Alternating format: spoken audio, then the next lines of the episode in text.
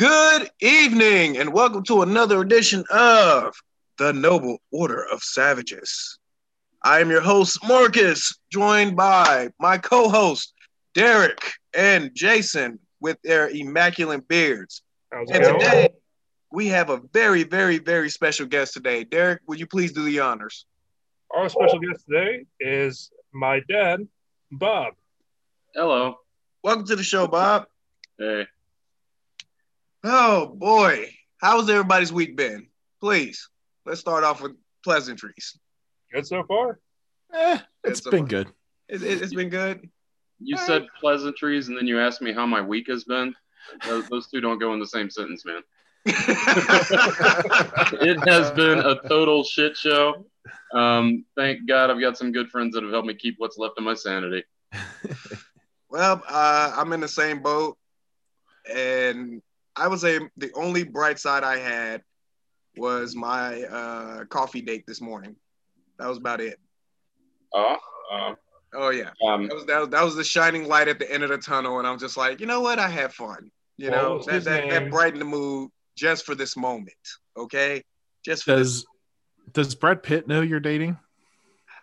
Actually, Actually Mayhem did talk about this. I, I did email him about this, and I told him, I was like, it's no hard feelings. You know, I understand that we're two different people walking two different lanes, and uh, hopefully in the future we meet up and, you know, we can settle our score, you know, just saying. I think Brad actually encouraged it, to tell the truth. A little, you should yeah. see other people, starting with you. Get out there, my friend. Brad, Brad Pitt's just looking at Marcus going, Marcus, baby, it's not you, it's me. I'm Brad Pitt. Hey, I, whoa, I, just, whoa, whoa. I, I know exactly I what that means, okay? Yeah. He's a great actor, so the moment he starts with that, it's like, okay, I know it's me. I know it's me. I'm clingy. It's me. It's all me. What, what is it, Brad Pitt? Well, maybe it's the fact that you carved my name into your chest. And I'm a bit clingy. That's it. I'll admit to that one. If Brad Pitt showed up, I'm clingy. Fuck it, you know? So, let's jump down to business, guys. Got any headlines for us? Oh. Because I got mm. one good one, and this just happened this morning. I want to basically just uh, ask everybody to send prayers over to our friends on the east side, and that is uh, Japan, because they got hit with a seven point three magnitude earthquake this morning. I saw that. Yeah. And I saw the, I saw the uh, footage, and thank God, you know, casualties are low, but man, that, that, that probably had to be some scary stuff right there. Uh, I, I saw today they said that no fatalities, uh, but fifty people injured. Damn. That's some some good seismic protection right there. Oh, so yeah. When anybody hears that there's an earthquake in Japan, do you immediately start hoping that it's Godzilla? Or is it just me? How can Godzilla be in Japan when you're right there? Oh, oh that's, that's right. Right, man. Get it right. We have not hit twenty thousand dollars yet. Not yet. And two, and two, I'm just going to say it right now. I, anytime I think of like seismic activity, I always think like a crater opening up and a giant tentacle porn monster coming out. Well, it, it is Japan. It would be fitting. I, thank you. It's kind of accurate, you know. No, and but another, seriously though, hope news, everybody's okay. I say we have a little bit of a moment of silence because uh, one of my uh, personal heroes right next to uh, Mister Hugh Hefner, Larry Flynt, ah, he has passed at the age of seventy-eight. That That's man had balls of steel. A lot of people down here. Hey, sad day. Sad day. That's all I'll, I'm going to say. I'll tell just, you what. Um, I honestly thought he was already dead. Um, you know, I thought the same thing. Yeah. I I, I kind of did, but I kind of didn't because I didn't hear anything that said he was alive, and I didn't hear anything that said he was dead. He just but went kind of off the radar for a while. Where everyone said a few years ago that this guy died, and uh-huh. then sure enough, I was no, I'm still here. Kind of like how uh, Hugh Hefner, didn't he die like four times now? Yeah, I think so. Well, you guys oh, no. remember when they hung all the, the memorial shit for me all over Dayton with the flyers, and everybody was like, pray for Bob and all this other shit. I still got one of them somewhere. I would like to know what jackass was behind that, but I got so many people calling, what happened, what happened? Unfortunately, I could uh, not take claim for that one. What are you talking about? But you want to know the, you want to know the craziest fact that I found out about Larry Flynt? He actually got his start right here in Dayton. Yeah, mm-hmm. the the carpet place right next door to Toby's bar, mm-hmm. his office. That's what I was saying. He's personal friends with a lot of people that we all know. Oh, oh wow, there's that's actually crazy. A lot of uh, famous people that have come from Dayton. Oh, look at the Incredible Hulk. He's from Dayton. Yeah, that's why uh, Warped Wing Warped Wing did uh, the Gamma Bomb. Exactly. Okay, and last but not least, guys, I gotta say this because this has actually made my day. Uh, the impeachment trial for the second time, Trump has been acquitted, and what a, what my Facebook money. feed has been going nuts. Okay, there's people losing their minds that this man got acquitted, and I'm just like, again. No.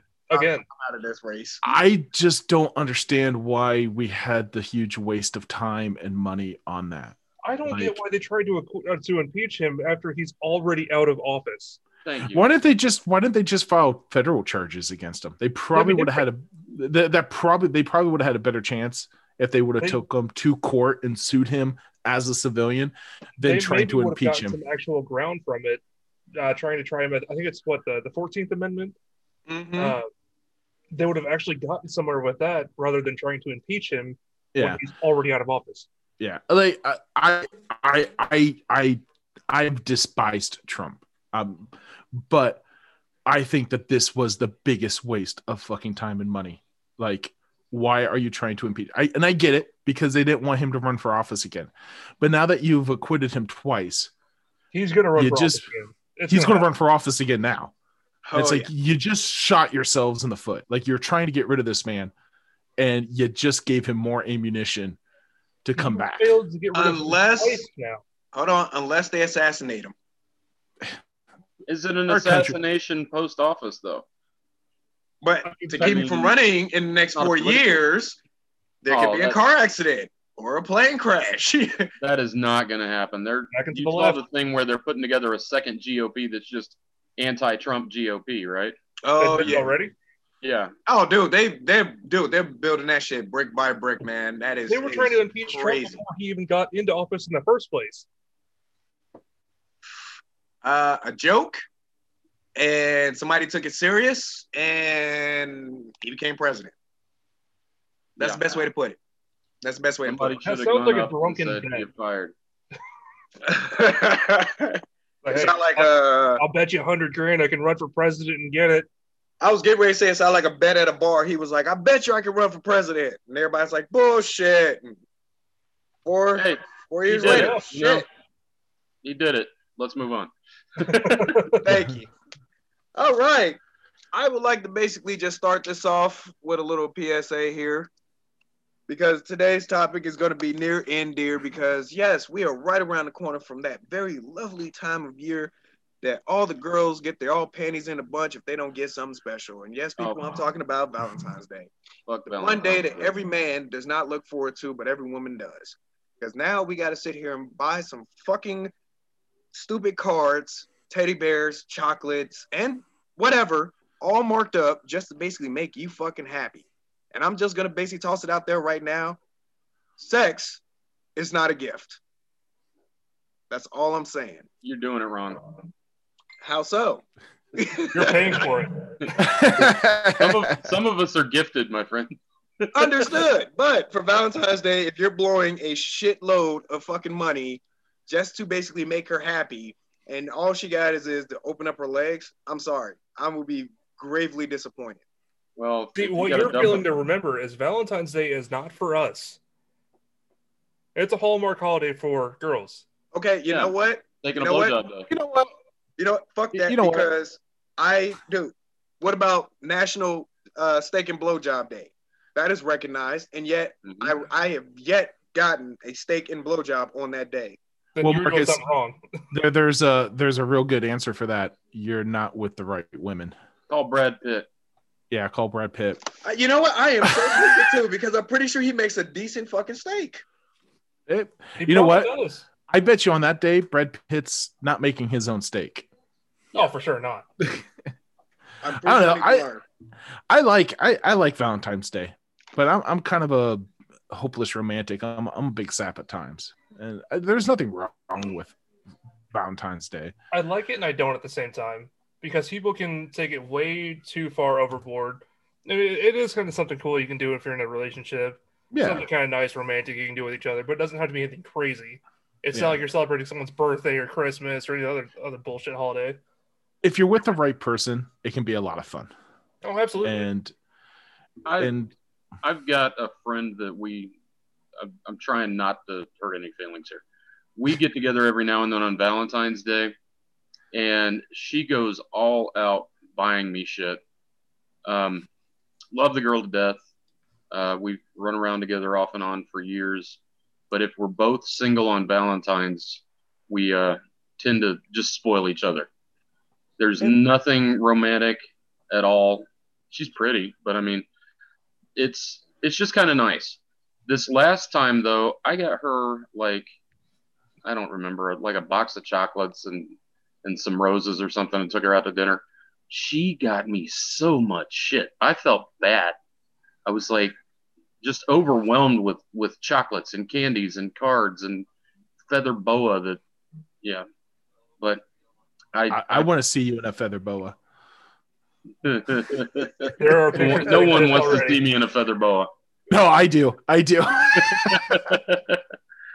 Look, I'm just gonna say I have like a, uh, it's like a sterile view of of of. Valentine's Day, because literally majority of the time all I see is competition. Okay, it's like every it's like the next person is trying to do up uh, outdo the next person, and then the ultimate regret is, and yes, you've seen videos on this, is idiots proposing on Valentine's Day like that's a gift, and it's like no no you're supposed to just hand gifts, get a blowjob, and go home. Like, damn. You propose on some day that has nothing to do with a holiday. Yeah. That, yeah, yeah. It just needs to be random, spontaneous, and hopefully creative and thoughtful and sweet and hopefully accepted. My uh True. my my, my proposal was, I don't know, I thought it was kind of creative at the time. We uh we were both big fans of David Letterman, and uh, I did a top ten list of why we should get married. Uh, I think the number one reason was, uh, do you want half my stuff? And another and another one was, hey, I'm worth more. If we get married, I'll be worth more to you dead than alive. That's probably true. But I'm no longer married now, so we saw how well that turned out. Well, she didn't have it killed, so that's a good thing, I guess. That's true. That's you true. You can't kill Sasquatch. That's true, you can't. Can't find Sasquatch. He's right here. He's in the call with us. All I got to say is I am, am I? happy that my ex-wife does not remember that I have a life insurance policy on me, and she will never listen to these podcasts nor hear that sentence. So you it's like... she's going to listen to it just to spite you, right? Yeah. Yes. One of the biggest fights I got into with Derek's mom was uh, over this very topic. I think I had like a three or four million dollar life insurance policy, and uh, yeah, I don't want to go too deep into the weeds on this one, but uh, I had the thing that, because we were fighting constantly, and I made the comment that she was trying to kill me and collect the insurance. Still not convinced. Yeah. So um, we put it out there to our group of people, uh, questions, uh, dating, romance questions for uh, for today's podcast. And we got two um, overwhelming response, but we got two. And I think we should address the first question. And that is, when you're getting those car warranty phone calls, do you sometimes feel compelled to answer and maybe talk to the person? Because they're kind of lonely. And that could be your soulmate. Yeah, Marcus, when you're getting those car warranty phone calls, do you feel compelled to... So, uh, backstory for the listeners. Uh, Derek called me up yesterday, asked me to call Marcus and see if I could help him figure out what's going on with this car. So, I thought I was funny. I was like, hi, I'm calling about your car's, your vehicle's extended warranty. Okay, click. Well, fuck, that's the exact same thing I did. What was I expecting? Oh, no, I didn't even do, I didn't even look at the caller I D, nothing. I just, man, who is this? And then as soon as he started talking, I was like, okay, click. You know, it's like automatic the moment I hear car warranty. But with it being Valentine's Day, and maybe if you're sitting at home and you get a phone call and you don't know that number, maybe you should answer it, because maybe that person on the other end of that line could be your soulmate. Not yeah. only, not, I wonder if anyone ever calls them and asks them about their car's extended warranty. I bet you they probably do, and they probably hate it. With, like, God damn it, Bill, stop calling me. You know it's me. With me on those, I, I get to a point, and I'm I'm like, okay, let's let's roll with it and see what they got. They they ask, okay, tell me about your vehicle. Okay, it's a nineteen sixty-one Volkswagen bus. Hello? I do what now? Hello? I'm still waiting for the one that will extend that warranty. Eight, ten times a day. Get to the point where I tell them it's a nineteen sixty-one V W bus, and then they can't get me off the hook quick enough. Hey, Bob, if if you do find that right one that can extend that warranty, mm-hmm. does that mean you found true love? Exactly. If they can make my bus keep running forever, yeah. That's that's my soulmate right there. I'll give them the, the codes to the garage. They can have the spare bedroom upstairs. This actually reminds me of a comedian I like to listen to every now and then called uh, James Beach. Uh, he actually has random uh, spam emails come towards him, like the whole uh, Nigerian prince trying to give him twenty million dollars to hold on to or some dumb bullshit like that.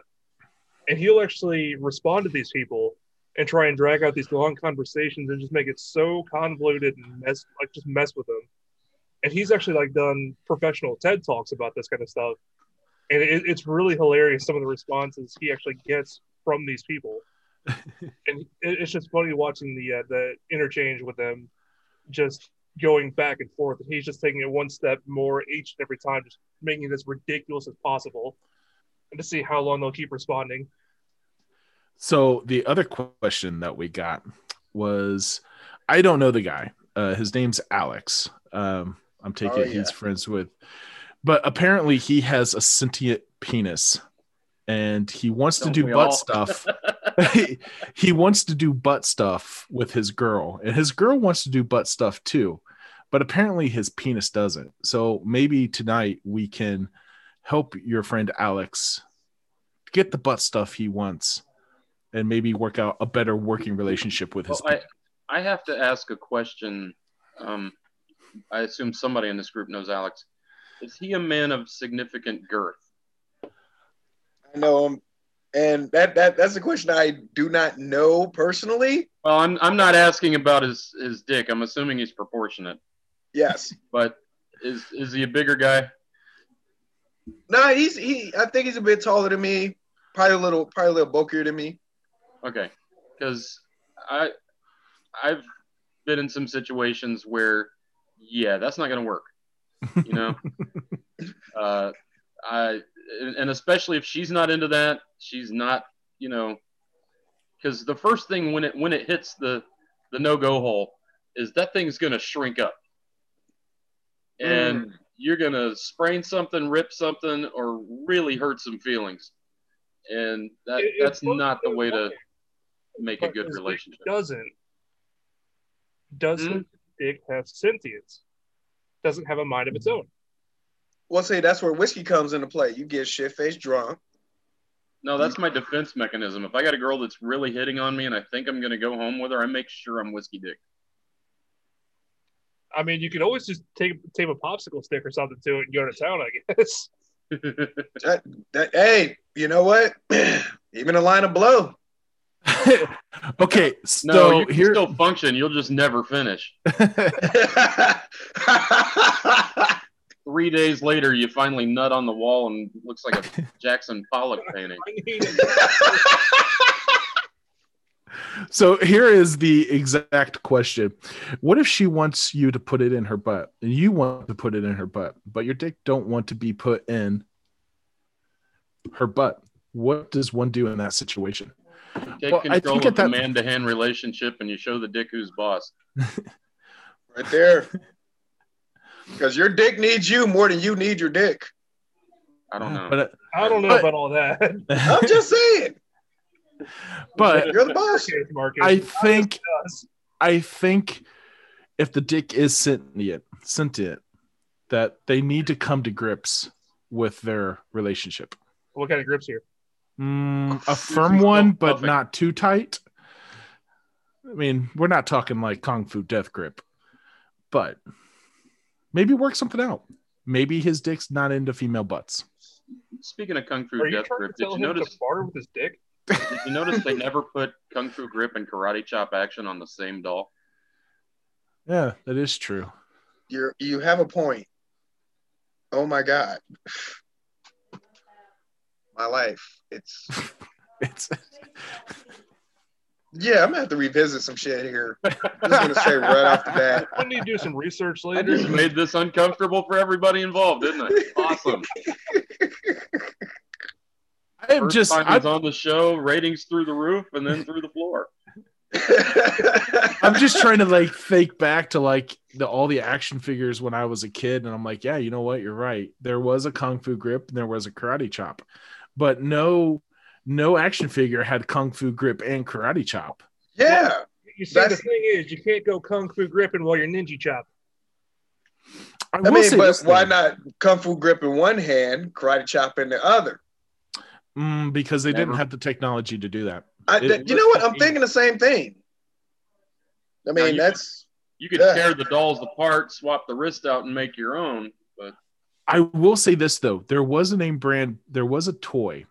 And it was basically you had like this handle and you pulled a trigger and it turned and you put the action figure on the end and the action figure would spin and they were like karate fighters. Ah. And it was kind of it was kind of like a rock'em sock'em robot type thing. I know what you're talking about. So yeah.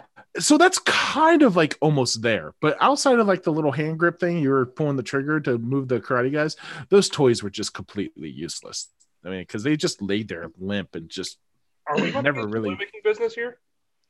We, we could. We could, do this. we could. You know what? I don't know. I, I, I, I smell some experimenting. I, I still want lawn darts to come back. Oh, yeah. Oh. That way, when you have a, an asshole neighbor a couple of yards down, you can just chuck one in the air and see if you can hit him. Why not? Survival of the fittest, right? Darts, darts were fun, man. Darts were fun. Lawn darts were fun. They have the big, long metal spikes on them now. So, uh, do you guys feel we've successfully answered these two questions that our beautiful listeners have given to I us? I think we have beaten the shit out of this dead horse. All right. So, let's talk about the one subject everybody's been wanting to talk about. Oh, yeah. Terrible date experiences. Time to hurt some feelings. I, I've already, I, I already told myself I'm going to basically protect the lady's name throughout this whole discussion, so I'm gonna refer to either a fake name or no name at all, because yeah, this shit. It, it even after telling this story on the group page, it's the, it like it brought back some horrible fucking memories. Hey Marcus, that's why when you move, you don't tell any of your exes where you move to. Ah, uh-huh. huh. I would love for I would love for my exes to find me. That's ten thousand dollars. I actually still get along with most of mine. I think One I get along with talk about tonight, though. I get along with two of them, and they're both married, thank God. As for everybody so, else, I'm pretty sure they would rather hit me with a fucking car. I mean, can you blame um, them? Hell no, I know I'm an asshole. Everybody knows that. The- uh, I know for me, I have two stories. Uh, one you all heard. I'll tell it again. They still think it's a hilarious story. So. But whoever wants to start, let's let's start this. Uh, you know, let me get mine Double. out the way. Oh God! So, was seeing this very lovely young lady. We were we worked together uh, for a little bit. We hit it off. It was amazing. I'm like, oh wow, okay, yeah. So, one night we go on a date, do dinner and a movie. Everything was perfect. Went to go see a movie. Went to went to eat afterwards, talked about the movie, walked her home. Everything was great, okay? Important question, Marcus. Where'd Please. you go out to dinner? Huh? Where'd you go to dinner? Actually, I was young at the time, so I wasn't I wasn't rich, so I would just say we went to Chili's. Chili's? It was okay. Right, it was right next door to the fucking uh, movie theaters, okay? So it was like real easy. get in, get out, boom. So, so there's a red flag. Yes. Yeah, red flag right there. Red flag. So she was okay day, with going to Chili's. So the next day she calls me over to her house. I'm like, all right, yeah, okay, sure, I'll show up. I get over there. Her mom's gone. I'm like, oh, okay. Oh. I go in the house. It's just me and her. And I'm like, hey, I like where this is going. So we get we we start talking, and she asks me for, oh, what was it, like twenty bucks. And I'm like, all right, you know, what's twenty bucks, whatever. So I give her twenty bucks. Now, we're sitting there for ten minutes, and I'm just like, this is not going to happen. Well, a car pulls up. She runs outside. This car has tinted fucking windows. I could not see in the fucking car. I'm just like, what the fuck? She's Red in there for like a two. minute, and then she comes out. She comes back in the house. And I'm just like, okay, must have been a friend, you know, let it go. And then this is where the twist comes in, because she's like, hey, do you want to go upstairs? Young Marcus, yeah, sure, I'll go upstairs. So I follow upstairs. I'm like, oh, this is it. This is it. This is my time to shine. Fuck yeah. We go upstairs to one of the rooms, and she opens up a window. And I'm like, okay, yeah, we're going to get a little hot in here. Yeah, I like that, you know. Then she opens up a dresser. And I'm like, well, maybe she got condoms in there. I don't know. And the big twist was she pulls out a crack pipe. And she loads the fucking crack pipe right in front of me. And then she starts to smoke the crack right in front of Marcus. Like, I knew of this secret from the get-go. Like, that was our first conversation. Like, hey, I smoke crack. Oh, okay, I'm cool with it. And we proceeded to have a five-minute conversation while she is smoking crack. And in my mind, I'm I'm like, this this has to be one of those punk moments. Like, there's a hidden camera. Everybody's going to come rushing out like, ha, gotcha. Woo! There was no hidden cameras. And I'm like, this is, this is, what the fuck is, what the fuck just happened? Okay? I'm literally freaking out right now. Like, dude, what the fuck just happened? So I made some bullshit up. I was like, hey, I got to head back. I got to go cut the lawn. My mom wants me to cut it around this time. And she's, okay, cool. While still lighting up the fucking crack. Not, did not, not, Didn't stop one time, just lighting it up. As soon as I got out that door, I didn't even lock the fucking door on my way out. I ran the fuck away and never contacted her again. Oh. I was, I was, I was completely fucking done. I was like, what the fuck just happened right there? Like, it fucked with me. Dude, just recounting that story, I'm pretty sure it's going to fuck with me as I go to bed tonight. Rock your world, so to speak.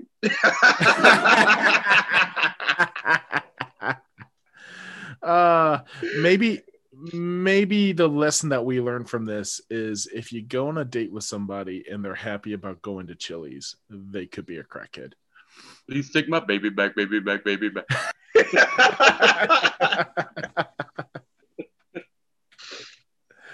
uh, uh, who's up next? Jason, I know you got right. a funny one. Okay. So, um, my mom introduced me to this girl. Uh, she was a daughter of um of a woman that my mom used to work with at Honda, and you know, it was all like, oh, she's into horror movies and her mom says she likes rock and roll music, she'll be perfect for you. Wow. And I'm like, okay. So we go out a few times, and you know, in the course of going out a few times, we talk, and um she tells me, she's like, hey, I'm into heavy music. And I'm like, cool, I'm into heavy music. And you're into heavy music. This is awesome. So friends of mine, they call me up one night and they're like, hey, we're going to go see Goatwhore. Do you want to go see Goatwhore?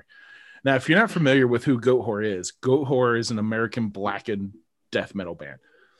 They're heavy. They're great. I love them.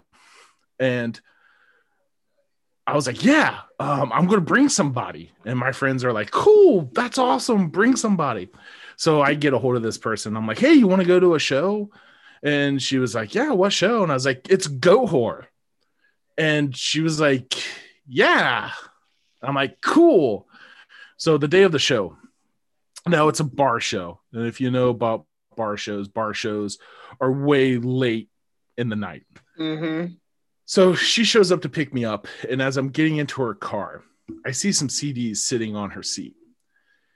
And it's bands like Godsmack, Theory of a Dead Man, uh, Noise Therapy, like all like the top forty hard rock radio music. And I'm kind of picking up the C Ds and I look at her and I'm like, eh, she's like, yeah, I told you I was into heavy stuff.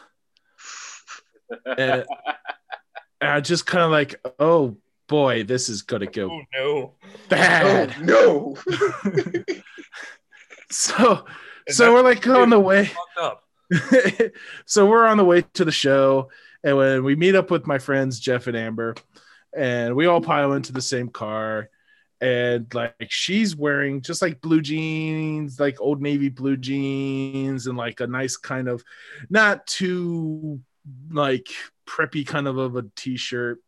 I'm in my black jeans, black boot, black combat boots, black t-shirt. My friends are wearing, fair.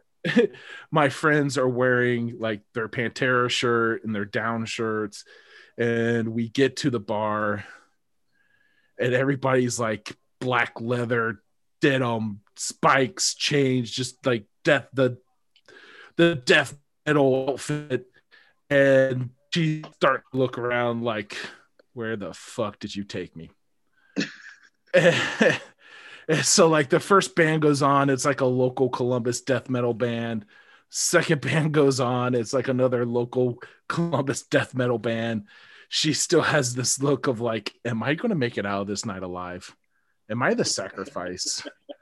am, am, is there just going to be like this altar that rises up and you put me on it and sacrifices me?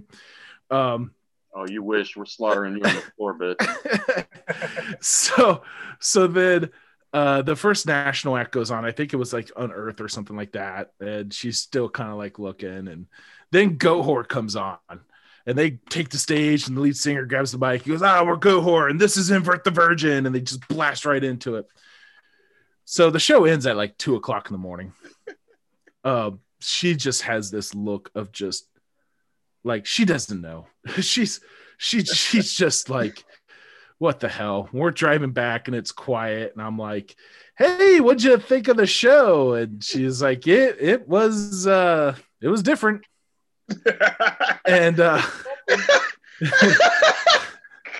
and so we get back to my friends Jeff and Amber's house, and we get in her car, we're driving back, and I'm still just kind of quiet. And I'm like, hey, did you have a good time? And she's like, I had a time.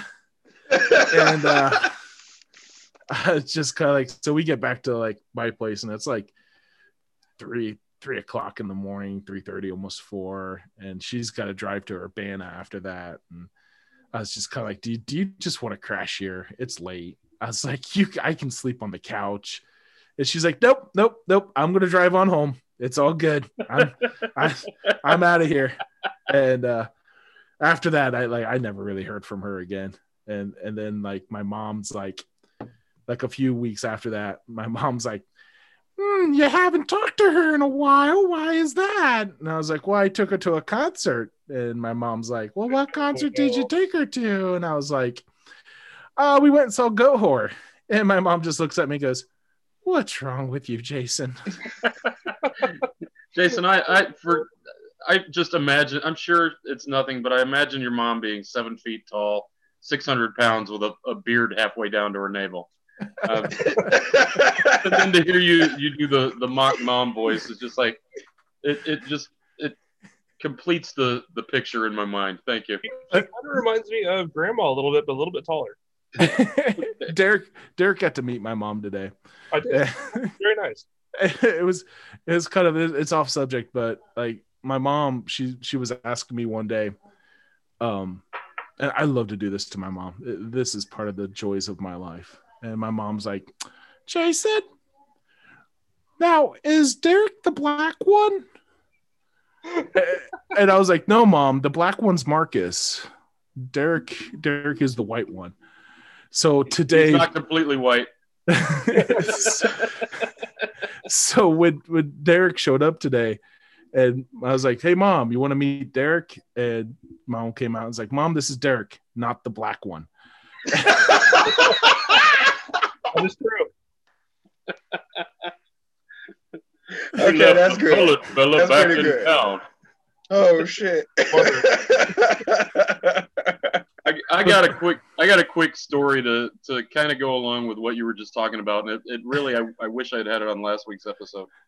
But um, so Derek's mom and I, whenever we were fighting, we would put on Kenny G to relax, the clarinet and all that shit. Um, and I actually, I like that kind of music anyway. I'll admit it. So he came to the phrase, "I took her to go see Kenny G." Well, when you're that level of an artist, you can get anybody you want to be in your band. I mean, you name it, you got it. Mm-hmm. Well, he got a death metal bassist and two drummers that would do this crazy percussion.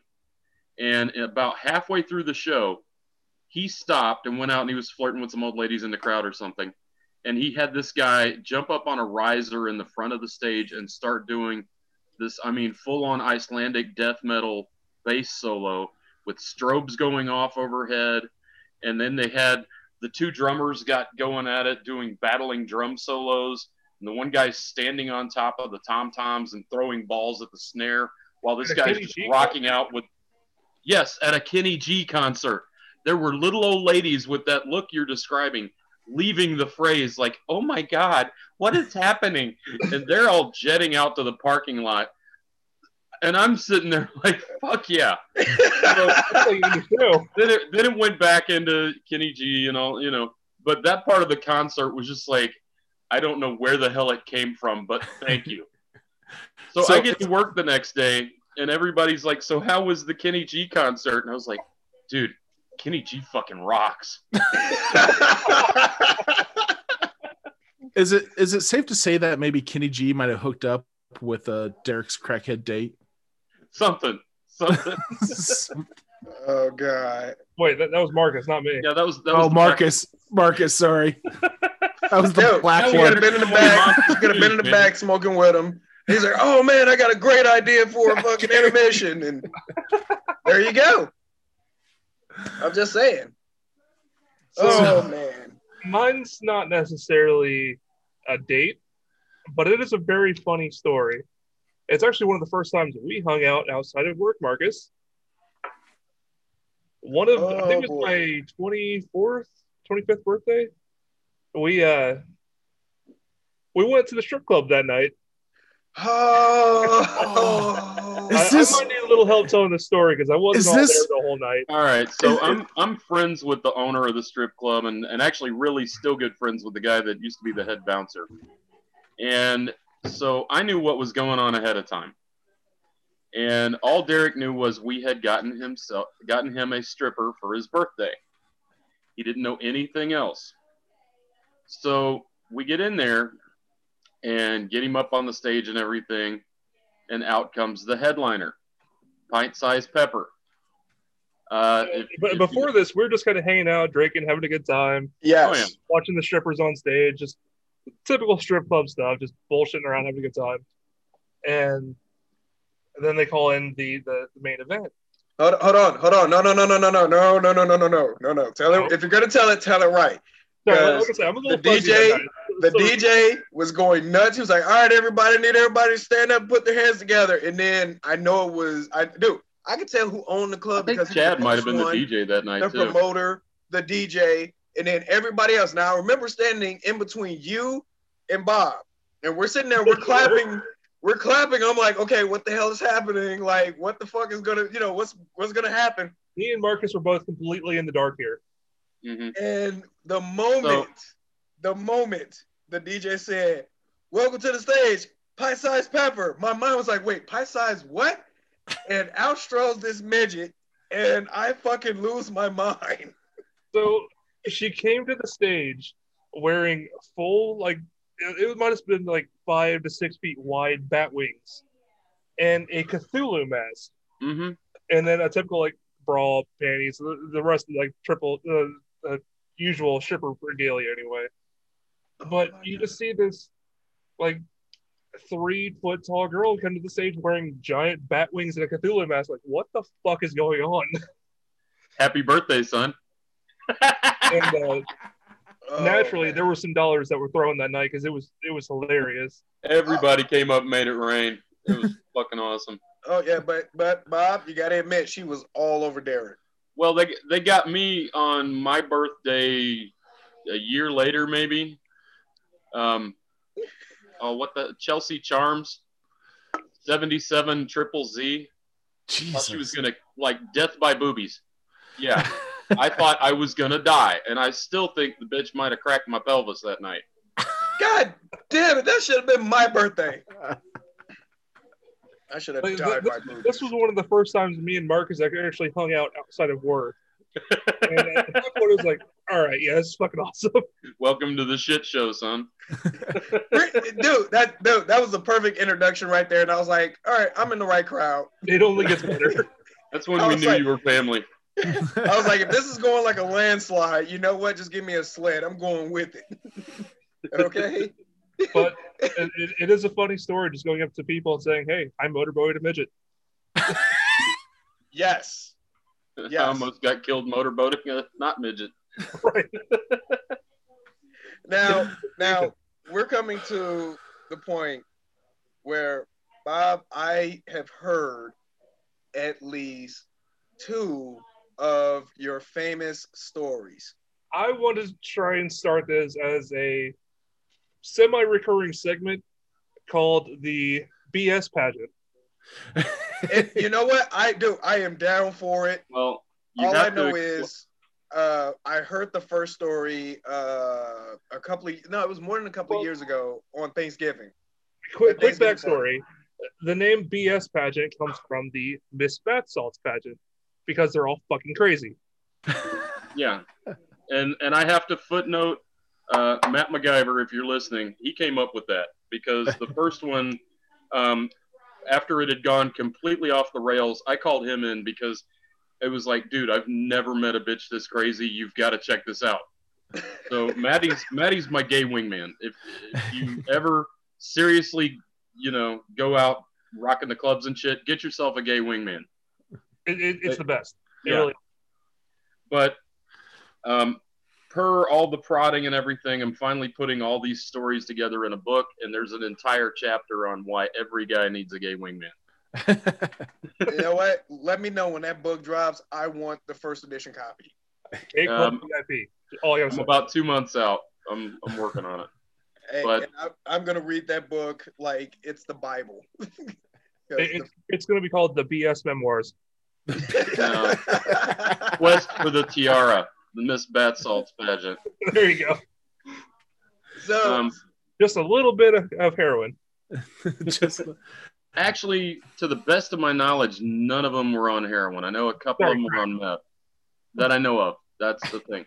The one girl I caught, you were there that night. I caught the one girl shooting up in the bathroom, and she was quickly escorted out of the house. Yep. Yeah. God damn. Mm-hmm. Oh, it was, it was her birthday too. Oh yeah! So, would you like to go ahead and tell one of the uh, stories? she ne- she never got a number. Um, that you know. Well, not from me. She she didn't she didn't score high enough in the crazy ranking. But so we'll start we'll start with the first one, or do we save that for last? Uh, whichever one you feel like. All right, well we'll start from the beginning. So. I, we met at a bar. That that should have been my first sign. Red flag number one.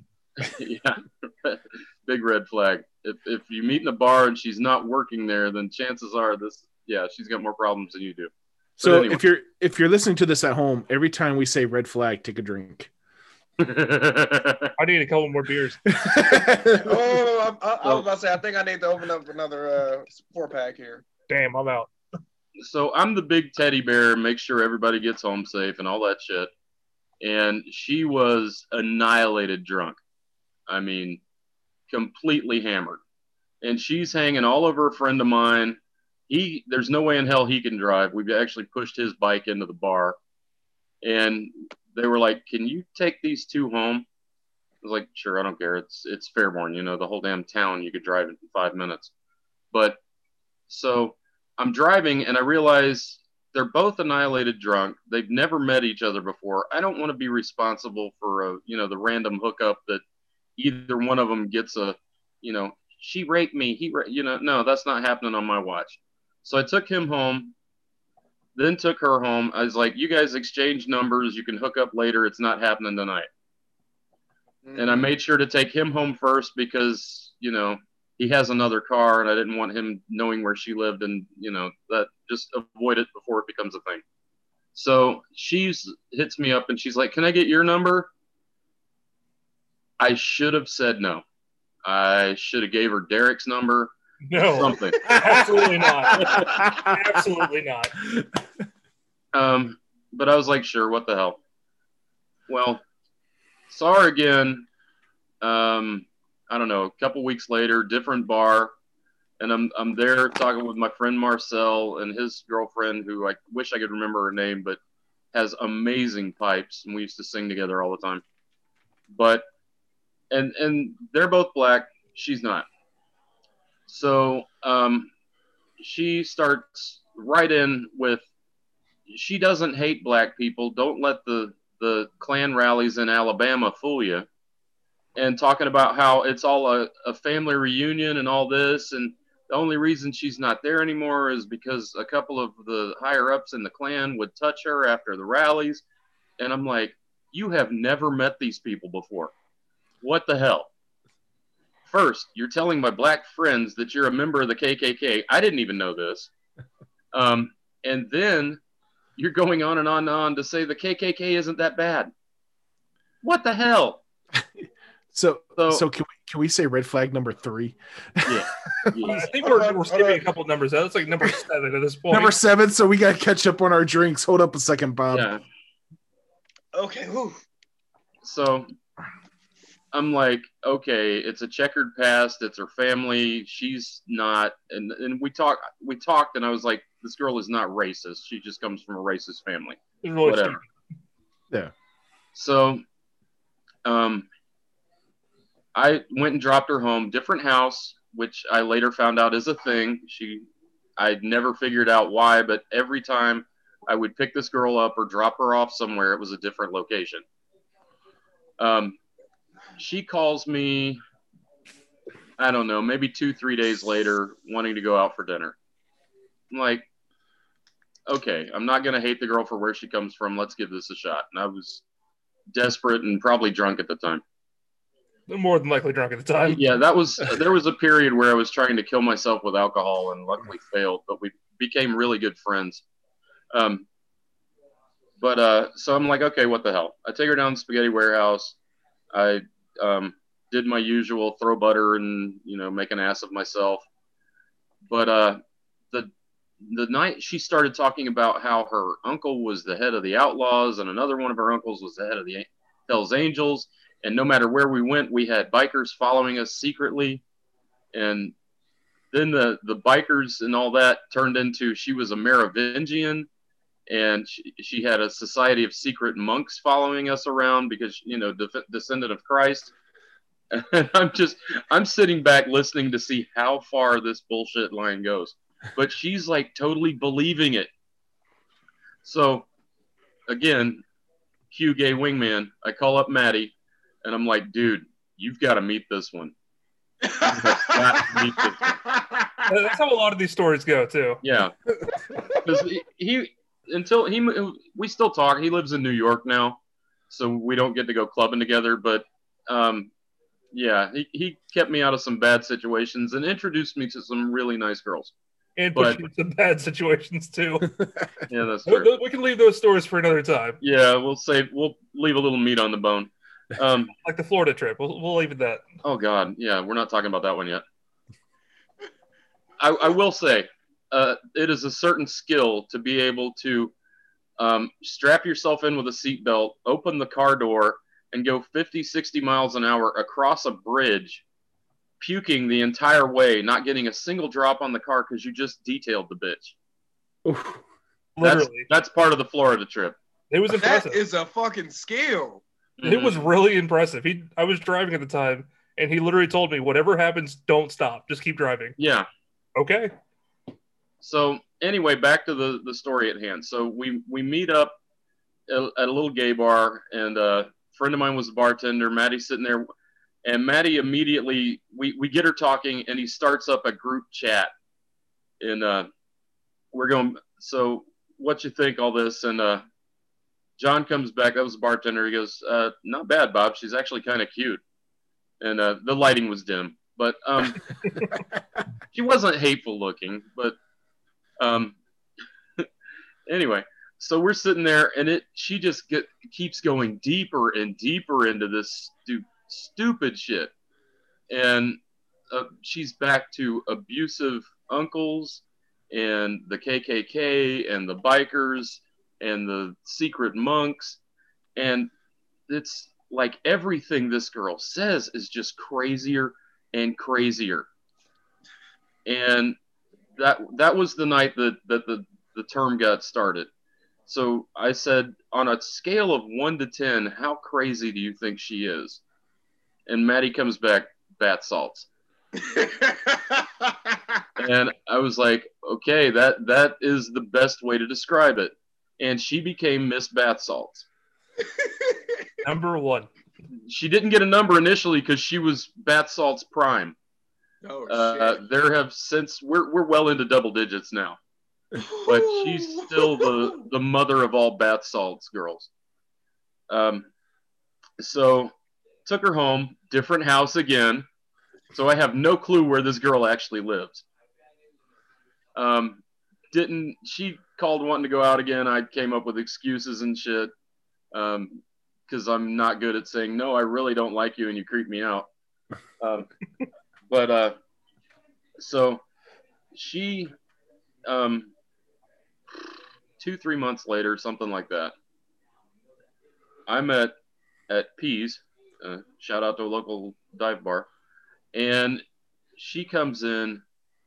Annihilated. I was actually doing a show with uh with Mike that night, and I was helping put away the drums and shit. And uh, he uh, he was sitting there at the bar, and she comes up and sits right next to me, and starts just talking my ear off. I'm like, oh fuck, here we go again.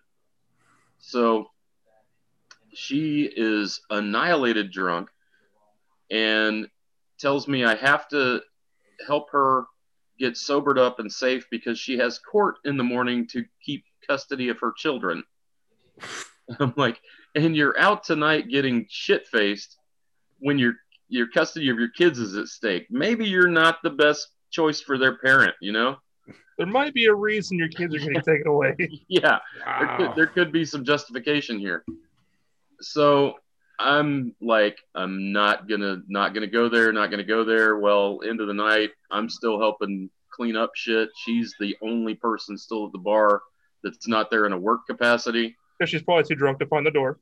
Yeah, and I'm like, oh fuck, I gotta take this bitch home. So I was like, whatever.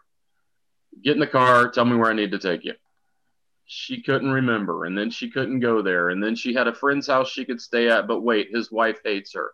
This was and, after the bartender pawned her off on you taking her home. Yeah, that there's a there's a theme there too. We'll we'll dive down that rabbit rabbit hole in a minute. But so I'm stuck with this girl.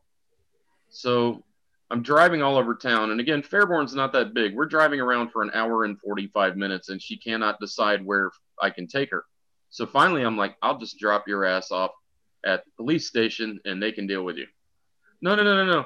Let's go back to your house. I'll have a cigarette. We'll figure it out. Okay, whatever. Go back there. I'm like, I don't care. You can sleep on my couch. And we're sitting there, and she looks around, gets this real creepy look on her face, goes, you've got a lot of really nice stuff. It's a good thing you don't have to worry about me taking any of it.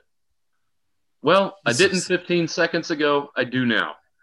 You're not staying here. So, okay, let me go out back because I have a smoking room off the back of the house.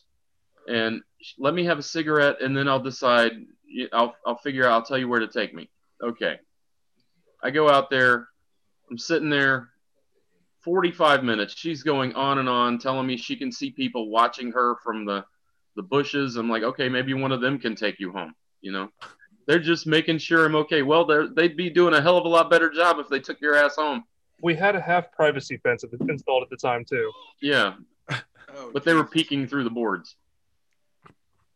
I was like, okay, you're fucking nuts. So, Jesus. so, um, did you and Cody come in next? I think so. Yeah. Okay. So Derek and Cody came. Derek was still living with me at the time. They came home, and I filled them in. And I think I think Derek had met her once before and knew what was going on. Yeah. You had both heard the stories, and were finally meeting the girl. Oh, we were cracking jokes about the entire time. Yeah, asshole. um, but so we're we're sitting there. forty-five minutes go by. She still hasn't lit the damn cigarette. I'm like, just get in the car. I'm just, I'm just going to drop you off downtown. You can figure out what the fuck you're doing. So she goes, no, no, wait, pushes me backward, flips the chair over backward, puts my head through the fucking window. Um, it, and that like two seconds later is when Derek and Cody showed up. We we had walked in the door like right after that had happened. Yeah. Jesus. And I'm like, and, I'm like, am I bleeding? I don't think so. Well, we got another window to fix. So the the the back room was the party room. Windows used to get busted all the time. I, I had to deal with a local shop and get them fixed for fourteen dollars same day. But anyway, so we're we're talking about this. We come up with this mock story that the computers are down at the airport parking place, which they actually are a client. Their computers go down all the time because it was archaic antique shit. But we had to go over there. There were people stuck. They couldn't get to the airport. They couldn't get out of the airport. The arms were coming down and smashing the hoods of cars. It was an emergency. We had to go. Okay, well, I'll go with you. No, no, no, no, no, no. You can't do that because airport security, they'd, they'd shoot you. We have to take you home. I'll just stay here. Me and Cody came up with this excuse to try and get him out of there so that yeah. she would hopefully leave. Oh my so God. Then she decides she's going to stay there by herself. Uh, no, not going to happen. Luckily, about five minutes later, the the manager from the local Waffle House, she's a friend of ours too. And, you know, that's one of those, you can't make this shit up. She comes by the house. She comes by the house and, you know, just wanting to hang out, have a drink, whatever. So we fill her in on what's going on. So me and Cody were already somewhat talking about it because we were at Waffle House eating while most of this was going on. And and I, we, uh, I was supposed to meet them at Waffle House, but I wasn't going to bring her because I didn't want her getting any goofy ideas. We had told her what was going on because we, we didn't know exactly had, like the extent of how crazy she was being. But it was kind of was like, yeah, it's going to be funny. Come over. Have a good laugh with us. And uh, that she she did come over right after when she got off of work. Oh, oh God. So we Lexi talked her into letting her take her home. Oh shit! I used her real name. God damn it. Anyway, uh, I already did anyway. um, yeah, but she's she's not one of the guilty parties. She saved us. So she talks her into she's a hero. She talks her into letting her take her home. She lived like two blocks from me. Well, it wasn't her house. It was some it was someone that uh, she knew she had stayed with before. Okay. Well, either way, it was somewhere not my house, and the girl was staying there. That's the we won. Um, either way, out of our not our yeah. problem. Out of our so hair. We're sitting there. And we're we're talking about what the fuck just happened, for real. And all of us still jaws on the floor. I'm, I'm like, Derek, go get the bourbon. We all need a shot after this. I look down, and there's her fucking cell phone sitting on the couch. And I was like, God damn it. So I, I, I was like, Lexi, do you remember where she lives? Could you get back there? And I'm like, just don't even knock on the door. I'm going to put this in a plastic bag. You can hang it on the doorknob. She'll find it in the morning. And I was like, wait a minute. I got to do one one last thing first. I took her phone and deleted my number and all the text history out of it.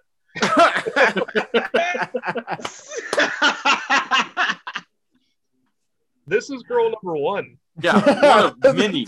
What of, um, what of can, I, can I add one more that actually came up in conversation earlier today? Please. Go for it. Please. Um, I think I'd, I'd have to check my notes. I think this was Miss Batsalt's number seven. uh, yeah, this this There's girl stories of this. This again, same same bar. Um, I I need to learn not to pick up girls in dive bars after last call. But anyway, oh, the same bar too. Yeah, so she wants me to go to her house, and she's she. I wouldn't say she was bad looking, but she wasn't attractive. If that's me not being a narcissistic asshole. You know, I was like, eh, I could hit it. What the hell? Um, and at that period in my life, that that left the door fairly wide open. Um, but so she talked me into going to her house to sit in her pool and listen to her collection. She found out I used to sing in a German choir, and she wanted me to sit and listen to her collection of vintage German vinyl. Well, hold on, hold on. Wow. I, I think There's she was playing. Back there. I think she was trying to trap you. How many people, how many people just have vinyl German choir music just laid around? Oh, you'll understand why in a moment. You'll understand why in a moment. Uh-oh. I don't know. So, so well. she, she lived a couple blocks from the bar. Uh, so I'm like, okay, what the hell? I could use a stroll anyway. I love urban hiking. Let's do this. Um, get to her house. We go inside, and she starts talking, and I'm kind of half ignoring her, half not. And immediately, she strips down completely naked in her living room. I'm just sitting on the couch trying to maintain the conversation with this girl sitting there, you know, uh, ass to the wind in front of me. And she actually had a nice body, covered in Nazi tattoos. Oh, oh. Covered oh. in Nazi tattoos. That's she wanted me to see this. She was proud of them. Yeah, she was extremely proud of this. Then she goes running to the to the hold bedroom. On, hold on, hold on. I'm still where, sitting where here was... like, I'm like, what the fuck? This Bob, no, uh-uh. I have questions. Yeah, where was where was hit? Where was the Hitler tattoo? Uh, she did, did not she have, have a Hitler, Hitler tattoo. She had like yeah, whatever. Like whether it's Troy, or Troy or whatever the fuck it is. She had Arbeit Mach Frei across her shoulders. She had the oh. big uh, Maltese wings on her back. She had oh. a thing on her chest with, with a swastika in the middle and the, the falcon holding it. I mean, oh, didn't she yeah, I was behind her ear or something weird like that. Yeah, yeah. Most of them were covered up. Like all the, the risque ones were covered up when she was dressed. But as soon as she got naked, it's like, oh my God. Wow. Are you like a, a yeah. shrine to Hitler right now? Like, what yeah, is you much? Are a World War Two archive. I have seen. See, the, I, can... I I was thinking that she had a, a tattoo of Hitler like right above her vagina, and she kind of shaved her mustache like her vagina hair. That, that was Miss Bath Salt's number eleven. Oh shit! I I wish I was kidding. um, that one also, um, we had known each other for a while. She kept saying that it was a mistake when she was dating a guy and he talked her into it while she was drunk, blah, blah, blah. I was like, okay, whatever. Was that her um, final solution? Yeah. Well, no, my final, my final solution was um, I pulled out, um, sprayed right on the swastika and said, Mazel Tov.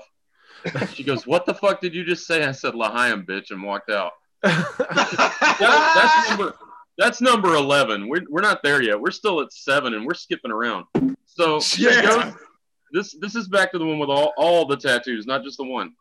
She oh. goes she goes back to the bedroom, comes out three minutes later in a custom-made Nazi officer's uniform that she had sewn herself, and she's holding the vinyl, and it's all these pre-war Hitler propaganda records.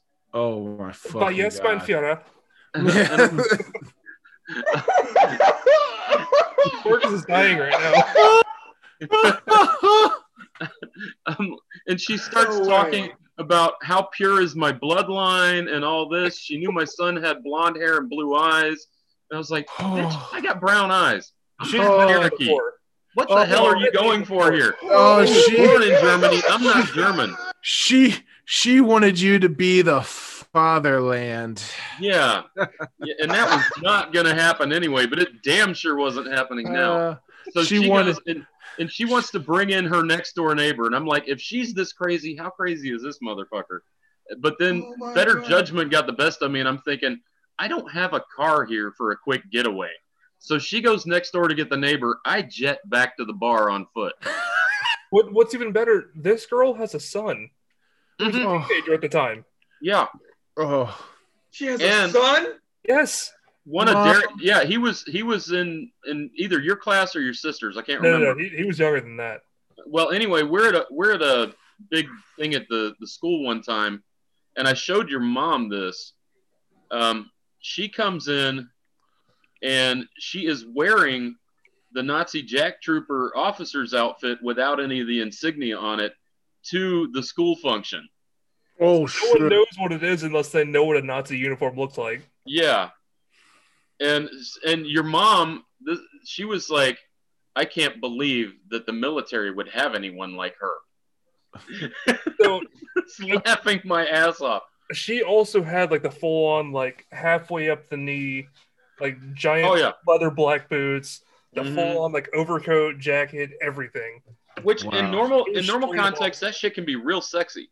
Oh yeah, yeah, yes. Like, but oh my god. But that's oh oh my god. But yeah, there are many, many more al- along that. That uh, I'm I'm glad you guys helped talk me into finishing the book. That's Salt's monologue. No, I have no, I got... to. So is it I safe? I have to get this book. I have to. This book has to be a part of my collection. That's all I gotta say. Oh man! The moment it is done, I have to have this book a part of my collection. That's all I gotta say. Dude. Holy shit! Well, two of them. She knows. She knows I collect Volkswagens and at the time Porsches as well. I was born in Germany. She found out I used to sing in a German choir.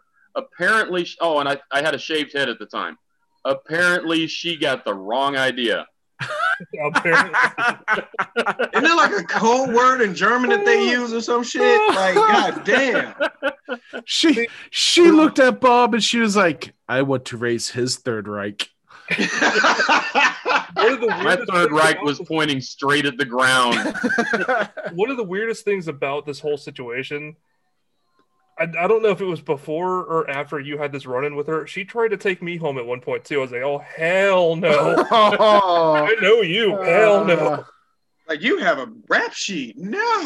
Oh, remember um, the one that that stalked me all the way from Georgia that, that wanted to get with you and, and have a father-son three-way? Yeah, no. At, at what? My parents' house. What? She, sad thing is, she was hot, but she was fucking nuts. She showed up. She lived in, in Augusta. She she met us at my mom and dad's place when I was down there visiting. Couple and, hours uh, away, huh? This was a couple hours away. Yeah, a couple oh. hours away. My parents live in Dublin, which is between Macon and Savannah, a little closer to Macon. And uh, she was in Augusta, which is up on the north uh, edge of Georgia with with South Carolina. And uh, so she tracked me down over there and, and came over. Well, about two months later. We were still talking. She shows up at my fucking doorstep in Ohio. Oh, fuck. Oh, shit. Um, she wanted to come live with me, blah, blah, blah. And it's like, okay, you just creeped me the fuck out. She also has. I am driving you back to Georgia right now. You don't spontaneously decide you're going to drop everything. End your life, because she had a career. She was a realtor down there. I mean, doing good. Kids were in school in, in Augusta. She was dropping everything to run away and live with me. She also had two kids as well. Oh, yeah, wow. Jesus. So, so I have a question about this one. Yeah. Like, how did she approach you about the father-son uh, Eiffel Tower? Was uh, it kind she, of well? Was I it? Don't was know it? That Derek ever knew the extent of that? She grabbed him one time and started trying to stick her tongue down his throat. I was no, gonna say. I, I, I what, What was it kind of subtle? Was she like, hey, Bob, you know what would be hot is if you and I got in the hot tub and then like you guys get in the hot tub and she's like, hey, Bob, you know what would be hotter is if you, me and Derek got in the hot tub. I don't remember it being quite that subtle. No, she wasn't subtle at all. She wasn't. She she would make wild animal noises while we were fucking. That there was no subtlety to this woman at all. And I'm like, bitch, my parents are two rooms away. Yeah, and your son's one room away. They know. They all know you're not a virgin. Like, that's not the point. Oh, yeah, Jesus. It was a little awkward. I you just, know, I, I, I just gotta ask here. I gotta ask here because this is, oh man. Well, hold on. Use your words, Marcus. I am. Come on, out with it. I'm gonna say wildest ride with either a redhead, blonde, or brunette. All three at the same time. Okay, we're talking to a legend right now because I, I haven't even reached that status yet. All, all, all hell, Bob. All right. I, I, raise a glass. Got a few more years on you guys. Hopefully, you know, in time. I've been a whore for a long time. Yep, there's a reason you and Mom aren't together anymore. Don't go there. She still thinks I cheated on her, and I never did. Oh. Well, we were technically still married after. Yeah. Anyway, no. Anyways. Anyways. No, I'm just saying, like, oh man, like, uh, I was I was having a conversation with a buddy of mine uh, back at home in Chicago, and me and him, we we we sort of trade stories, like a little bit, not too personal. We just tell each other about the one night stands and shit like that. And me and him, we actually broke it down. And I was like, bro, I was like, I can. I was like, here's the sad part. There's only been two women that I've been with that were wild in bed versus, you know, any other chick that I've been with that said that they were wild in bed. And the, and the messed up part was they were both redheads. Redheads are crazy in general. And I was like, dude, I was like, it it it blew my mind with that revelation because I really didn't think about it. I was like, every other chick that I've been with, girlfriend or one night stand, they've all said the same thing. I said, oh, I'm wild in bed. I like doing this, da, da, da. And it'd be like fucking a dead fish.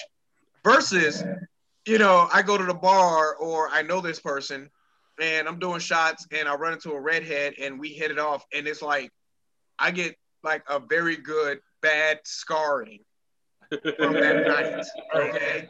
Anyone who openly claims they're crazy in bed, they typically aren't. It's the closet ones that they'll say, oh, I'm just normal. I don't do anything crazy. They're fucking crazy. Bro, yeah. Totally blew my mind on that one. I mean, it was just, it was like innocent conversation, nothing major, nothing serious. And then, you know, when things got heavy, it was like, okay, you know, okay. I'm like, oh, wait, wait, what's going on? No, no, oh, hey, hey. And I don't know. Maybe I got a thing for redheads. I don't know. I do. He doesn't. I'm just saying. I'm just saying. So, Carla Johansson is Black Widow? Oh, oh yeah. I did so, not like her towards the end because she tried to go blonde. She fucked it all I, up. I will throw this out there back to the whole mild, not mild and wild thing. I used to think I was wild in bed. I've met some girls that make me realize just how vanilla I am. Right There's there. Some shit I am not into. I've let girls set me on fire. I've been tied up and chained, been beaten. There's some girls that are into some freaky shit. Uh, and I'm like, no, I need I need more new safe words. This shit ain't enough. Pineapples, pineapples. I I have broken handcuffs. Well, so, yeah. They get handcuffs on you. You're fucking huge. Me, me and your yeah. size, they're lucky to get them to click more than once anyway. Yeah. He means, um, he means like eighteenth century shackles and shit. uh, no, no, for uh, me, no, for me, it was, it was. I, I, I actually had a older redhead basically just destroy me. I, I honestly, bro, she and you know what? I'm gonna call it like it is. She raped me in a very good way. Like the next day after the whiskey wore off. And I was laying in bed after she after she kissed me on the cheek and said, all right, bye. And she drove off. I laid in bed and there was this subtle moment of, of failure because did, did it was you... like every time I thought I was done and I was like, oh, I get the rest. She was like, oh, no, we're not done yet. And it's like, wait, what? And and and it just kept going. And it dude, I, it, it it scared me, but it, it was like exciting, but scary at the same time. But it, it Bob, I'm with you. It made me feel like a failure. So I felt vanilla as it, shit. It made me wonder how much more I have yet to explore, and do I really want to explore it or not? This cave's oh, looking kind of creepy. I, I say, right I, I say, explore it. Like I, I've got to play with a little bit of wax, like a little mm, wax plays fuck, a little. Fuck fun. That shit. Unless it's the good extreme low melt point wax. No, I've been burned enough. oh, I, I didn't say I got. I, I'm not the one that gets it. I'm the one that gives it. I will say I like fire play, and fire. I've only met two girls that could do it right, and I don't like getting burned. Okay. Um, I, I will say. Okay, Bob, help me out here. What is fire play here? Uh, they take uh, a very um, high-proof alcohol. They dab it on, light it, and then swat it out real quick. And it's like extreme trust. They'll light you on fire and then tamp it out. Light you on fire, tamp it out. The other thing that I like, but I can't do it because it leaves huge bruises all over me and people think I've been, just been brutally beaten, is fire cupping, where they take these little glass bowls and they do the same thing, but they put it out with the bowl, and then it creates a vacuum and it gives you a, a negative pressure massage. It feels amazing, like no massage you've ever had, mm. but it leaves bruises all over you. Oh, wow. Yeah. I mean, I'm I'm all about the relaxation part of it, and there's something extremely relaxing about that. All right. So I, I'm I'm going to share a, a story, and um, I tell this story a few times, and it, it's about my it's about my first time. And um, so I was eighteen years old, and I was dating this girl, and we kind of gotten to the point where we liked each other. And we were working on the school play, building the set. And then one day she was like, hey, do you want to get out of here? And I was like, yeah, sure. Let's get out of here. And I'm like, okay, where do you want to go? And she goes, hey, let's go find someplace secluded. Now, at this time, I'm eighteen years old. I've been playing football. I am six foot six, three hundred pounds.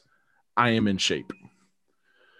And I was kind of slow to catch on to singles from girls. So we go and we go and find a place to park out in the middle of a cornfield. And we're kind of making out and stuff. And she's like, I really want to have sex, but I'm near the end of my period. Earn your red wings, my friend. So I was like, I don't care. Let's do this. Because this was my first time. So my first time was in the front seat of a nineteen eighty-nine Ford Tempo. How did you fit? Very carefully. Uh, I am wearing a white shirt. And she's like, that that is key to the story. Mistake number one. so, so she's like, hey, don't worry about it. I'm near the end, so it's not going to be that bad. I'm like, that's fine. That's cool. Let's do this. So we do this. We get done. And she's like, oh, shit, I got to get home. I'm like, oh, shit. So we, she gets, she pulls on her pants. We rush home. I drop her off. I completely forgot two of my friends were showing up at my house to hang out and play video games. I'm an hour and a half late. And I'm like, oh shit, they're here. I get out of my car and I look down. The whole front of my shirt is red. It looks like I got stabbed in the stomach. I mean, it, it's just, it's just blood everywhere. Jesus. And I'm like, oh, shit. So I grab my book bag and I'm holding it in front of me. I go walking into the house.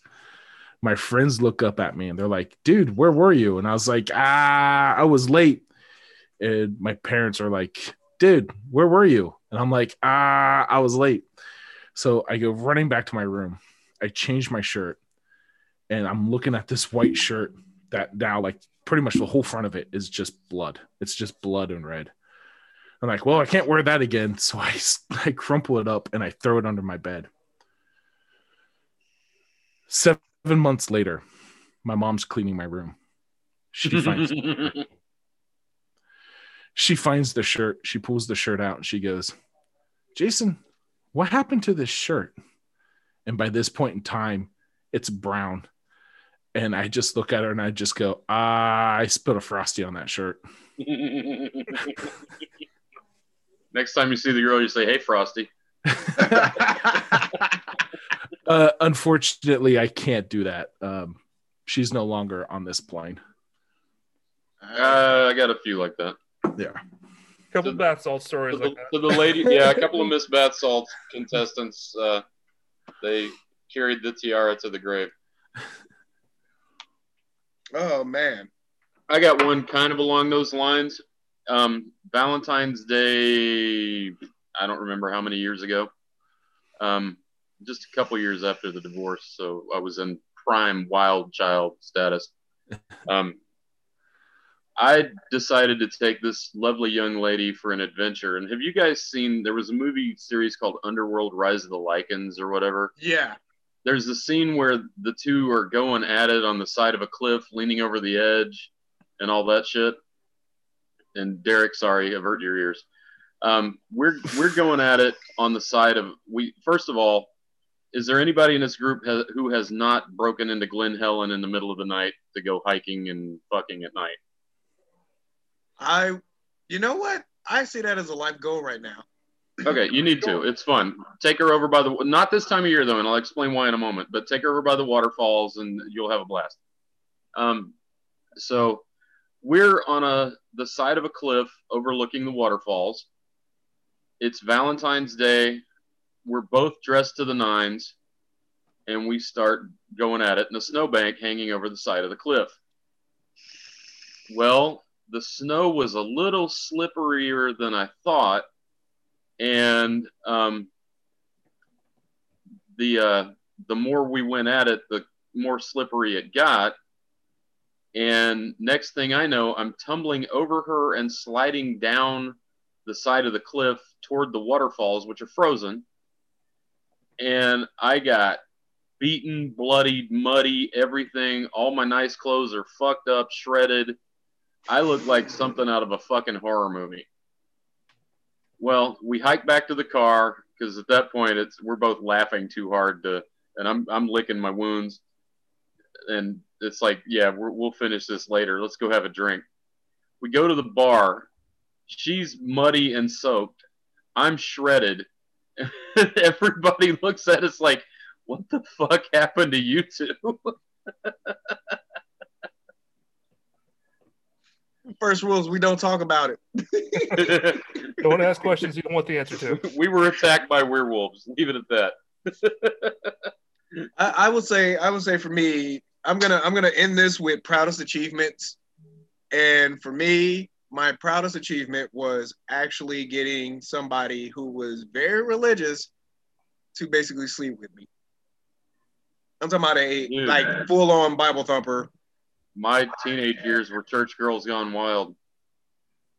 Preacher's oh, wow. daughters are the best. Man, I should have aimed high then. Fuck. Yeah. What about you, Derek? Proudest moment? I think that I have to say one of my proud... Well, it's not necessarily my proudest moments, but it's a, it's a funny moment. Uh, the strip club we referenced earlier that we went and saw Pint-Sized Pepper in. uh, me and Cody, we used to go in there all the time, like every other weekend, just go in there, hang out, not even get lap dance or anything like that, just hang out. And um, there was a few times I went in there, and I, w- I was friends with some of the girls at the time, and I would have some of them girls come to the stage and just throw money in front of me and say, he threw it, and walk away. There was even sometimes I got free lap dances because some of the girls were so creeped out by other people that were in there that they wanted an excuse just to go to the back room to get away from everyone. Oh yeah, Jesus! I, I had the same thing, same club. They they they knew that I, neither one of us are a threat. We're big teddy bears, but the guys would see us with the girls hanging all over us and be like intimidated and go the fuck away. Um, by the way, speaking of which, two of the girls, I'm not going to name names. Two of the girls that you and I used to hang out with outside the club quite frequently. Mm-hmm. The tall, skinny, kind of reddish blonde-haired one. Yeah. Just had a kid. Really? She's doing very well. She lives over a few blocks away from me. We still talk every now and then. I haven't talked um, to her in quite a while now. Yeah. I, I actually haven't talked to her in a couple months, but yeah, she look her up, man. She's she's doing damn good. Just don't don't creep out your wife or whatever she is. My, my wife? Might as well be a wife. we we were we were real good friends with some of the girls that work there uh, because a lot of guys go into those clubs and they're just total dicks. And we were friends with the owners. We were in there all the time. Became friends with a lot of the girls. We'd go canoeing and shit with them outside of the club. Um, I made I a girl fall off a pole one time because I stacked dollar bills up like a card house, and she laughed so hard she fell off the pole. We had the, we had the Christmas party there. Um, this this was years before you started, years before you were even able to go in there. Um, I'm the reason the pole was bent. Because one of the girls bet me that I couldn't Superman on a stripper pole, where you you hold on with your hands and swing your feet all the way around. Well, I could, but the stripper pole is not designed for a guy of my size. And it bent the fucking pole. And what I heard, that pole is actually, it's it, they, because they got a new one. That one wound up at a club in Troy, which I've never been there, but I guess, you know, my my legacy lives on. So, yeah, we were we were at the Christmas party after they shut the club down. We used to hang out after hours, just, you know, hang out, relax, talk. Um, and a couple of the girls had got me Christmas presents, and and I'm sitting there like, oh, I feel really creepy now. And but we were hanging out and drinking and acting stupid. And next thing I know, I'm on the damn pole giving the girls a dance. We've had some interesting times at the uh, strip clubs. Which yeah, also I missed out on them. Damn. Clubs. When you're friends with the owner, you get to see a lot of the behind the scenes shit. And it's like, it's a job, you know? And you get into V I P for free. Yeah. You get into V I P because the girls are trying to get away from somebody that won't leave them alone. All right. And they're usually the best ones. Uh-huh. All right, Jason, what's your proudest moment? Oh, shit. Um, I'm just going to go with being able to finish after being busted by my dad. Holy shit. That, okay. You know what? I... Let that one ride, yeah. Well, I'm pretty sure he was proud of you. Uh, I, I think so, too. I, I think at that moment he realized that I probably wasn't gay. Um, spent a lot of time in high school playing. Spent a lot of time in high school playing football and D and D. And uh, the girl I was uh, dating, the the girl from the front seat of the Ford Tempo, we were cleaning out the back of the Ford Tempo, and she was like, "Hey, you want to fool around?" I was like, "Yeah." Uh. Like the way that our garage is set up in the house, if both garage doors are open and you walk halfway out, you can see right up into the garage and see everything.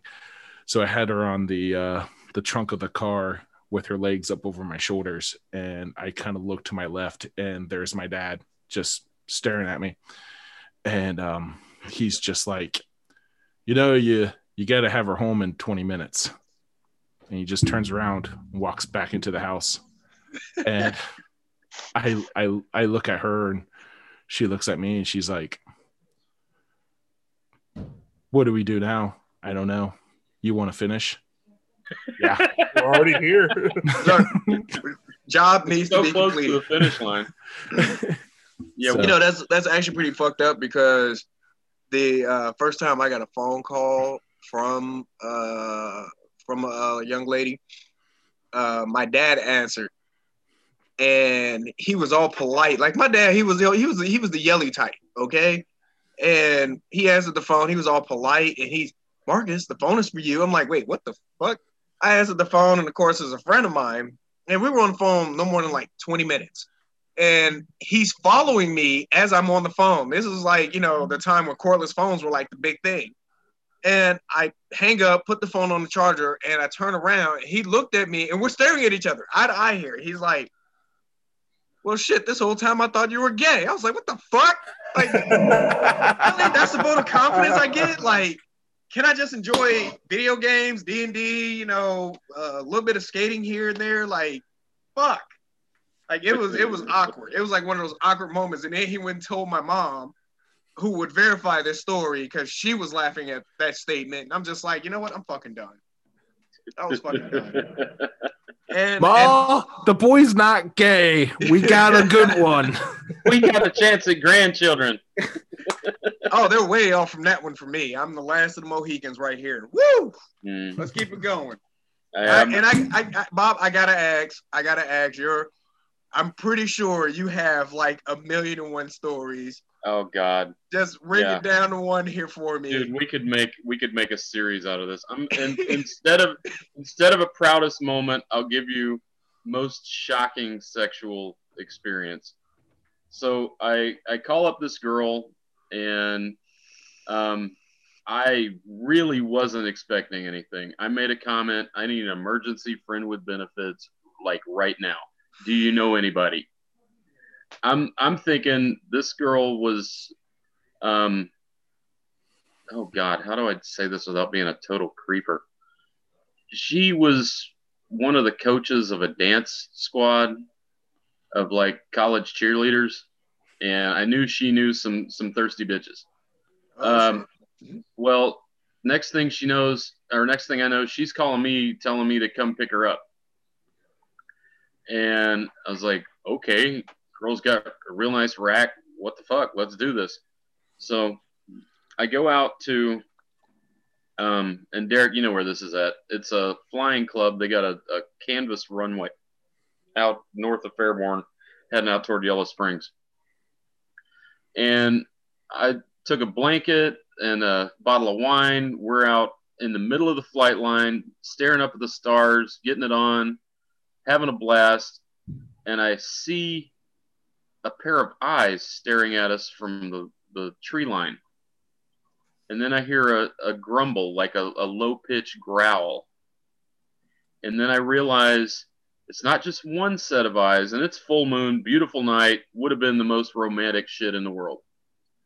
Um, but we're there, and I see the entire tree line is a line of eyes, and that part, and we saw them at the house every now and then, we'd hear them taking a, a deer down and shit. It's got packs of coyotes, and here we are naked getting at it in the middle of the flight line, and all these fucking coyotes start to surround us. And we did not finish on the flight line. That went from extremely romantic to let's get the fuck out of here really, really quick. And oh, uh, shit. Yeah, I never did finish that night. We were too creeped out. But we, we both a, still laugh about it. I think that's a okay. pretty good spot to wrap it up. Yeah. Well, yeah. I was getting ready to say, with that being said, I would like to leave that uh, question to our audience and uh, go to our group page and basically tell us, what was your proudest shocking moment, or and if you got any personal stories to share with the group on Valentine's Day, which will be tomorrow. And with that being said, I'm just gonna basically toss it out there. You guys got any shout outs? Derek, any shout outs this week? Uh, none this week. I just want to thank thank you, Dad, for having have, for joining us on the show. Definitely uh, a fun little time here. Oh yeah, Jason. Uh, yeah, just uh, my normal ones. Go check out uh, Psycho uh, Podcast for Psychopaths, uh, Crip in the Cradle. Uh, check out Mississippi Bones on Spotify, Bandcamp, uh, Future Crime um, on uh, Bandcamp, and Epitome of Stupidity on everywhere you can find podcasts. Also, if you enjoy this show, if you enjoy listening to us, um, even if you, you maybe you don't enjoy listening to us and you have someone that you don't like, Uh, share the show with them. Uh, get it, uh, get it out there. Make them listen to our, us just bullshit around for a while. Yeah, um, we, we're trying to. We we we all love doing the show. We all love doing this show for you guys. Uh, we like making you laugh, think, whatever it is that we bring to the table. Uh, Talk about sentient dicks. Yeah, yeah, yeah. Definitely dicks that think on their own. Yeah, so. Really, please, we, we are asking you, just help us spread like syphilis. Um, Valentine's Day. Well, yeah, it's Valentine's Day. Syphilis, it's the lover's disease. Um, not giving. But here's please, my proudest moment. I'm forty-eight. And I've never even caught crabs. I'm gonna knock on some wood real quick.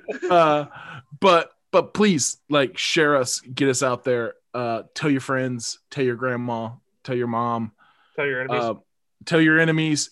Yes. Everybody, just get us out there. Uh, we want to take over the world. Okay. Uh, Bob, you got any got any shout outs?